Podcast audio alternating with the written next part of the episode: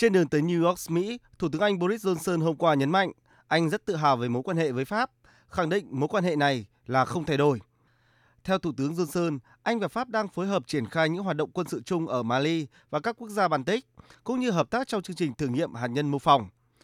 Tuyên bố của Thủ tướng Anh nhằm xoa dịu tình trạng căng thẳng trong mối quan hệ với Pháp sau khi nước này và Mỹ ký hợp đồng sản xuất tàu ngầm với Australia, khiến Paris mất đi hợp đồng đã ký với Australia trước đó vào năm 2016. Hai nguồn tin từ Pháp hôm qua cho biết, Pháp đã hủy cuộc gặp giữa Bộ trưởng Quốc phòng Florence Parly với người đồng cấp Anh Ben Wallace, vốn được lên kế hoạch diễn ra trong tuần này. Theo người phát ngôn chính phủ Pháp Gabriel Attal, đang có nguy cơ xảy ra một cuộc khủng hoảng chiến lược giữa các đồng minh, chứ không đơn thuần là một cuộc khủng hoảng về mặt thương mại. Chúng ta không thể có một liên minh nếu không có sự tin tưởng. Pháp là một quốc gia có trách nhiệm. Mỹ và Australia là những đối tác quan trọng. Chúng ta phải giải quyết vấn đề ngay bây giờ. Tôi nghĩ vấn đề trước tiên nằm ở những quốc gia không tôn trọng lời họ đã đưa ra, những quốc gia từ bỏ mục tiêu tự chủ chiến lược và đi theo sau các quốc gia khác.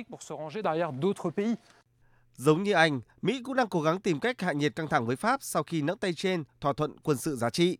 Tổng thống Mỹ Joe Biden đã đề xuất một cuộc điện đàm với người đồng cấp Pháp Emmanuel Macron trong vài ngày tới.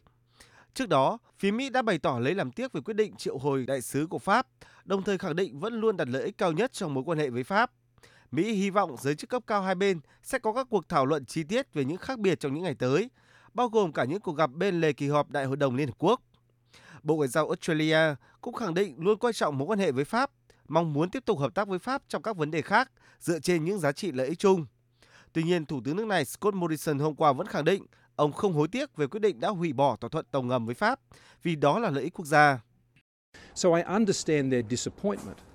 Tôi hiểu sự thất vọng của Pháp, nhưng Australia như các quốc gia có chủ quyền phải luôn đưa ra các quyết định vì lợi ích quốc gia.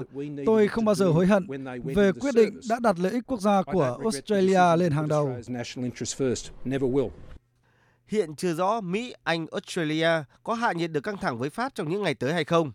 Tuy nhiên, trong bối cảnh căng thẳng như vậy, truyền thông Thụy Sĩ hôm qua đưa tin Pháp đã hủy cuộc gặp giữa Tổng thống Pháp Emmanuel Macron với người đồng cấp Thụy Sĩ vì lý do Thụy Sĩ quyết định mua máy bay chiến đấu F-35 của Mỹ thay vì dòng máy bay Rafale của Pháp. Đi kèm thông tin trên, giới phân tích cho rằng Pháp đang gặp vấn đề trong cạnh tranh vũ khí quân sự. Tuy nhiên, văn phòng Tổng thống Pháp ngay lập tức bác bỏ thông tin này, cho biết cuộc gặp chưa bao giờ bị hủy bỏ, càng không phải vì những lý do mà truyền thông Thụy Sĩ nêu. Hiện lịch trình cuộc gặp này vẫn chưa hoàn tất và thời gian cuộc gặp vẫn chưa được ấn định.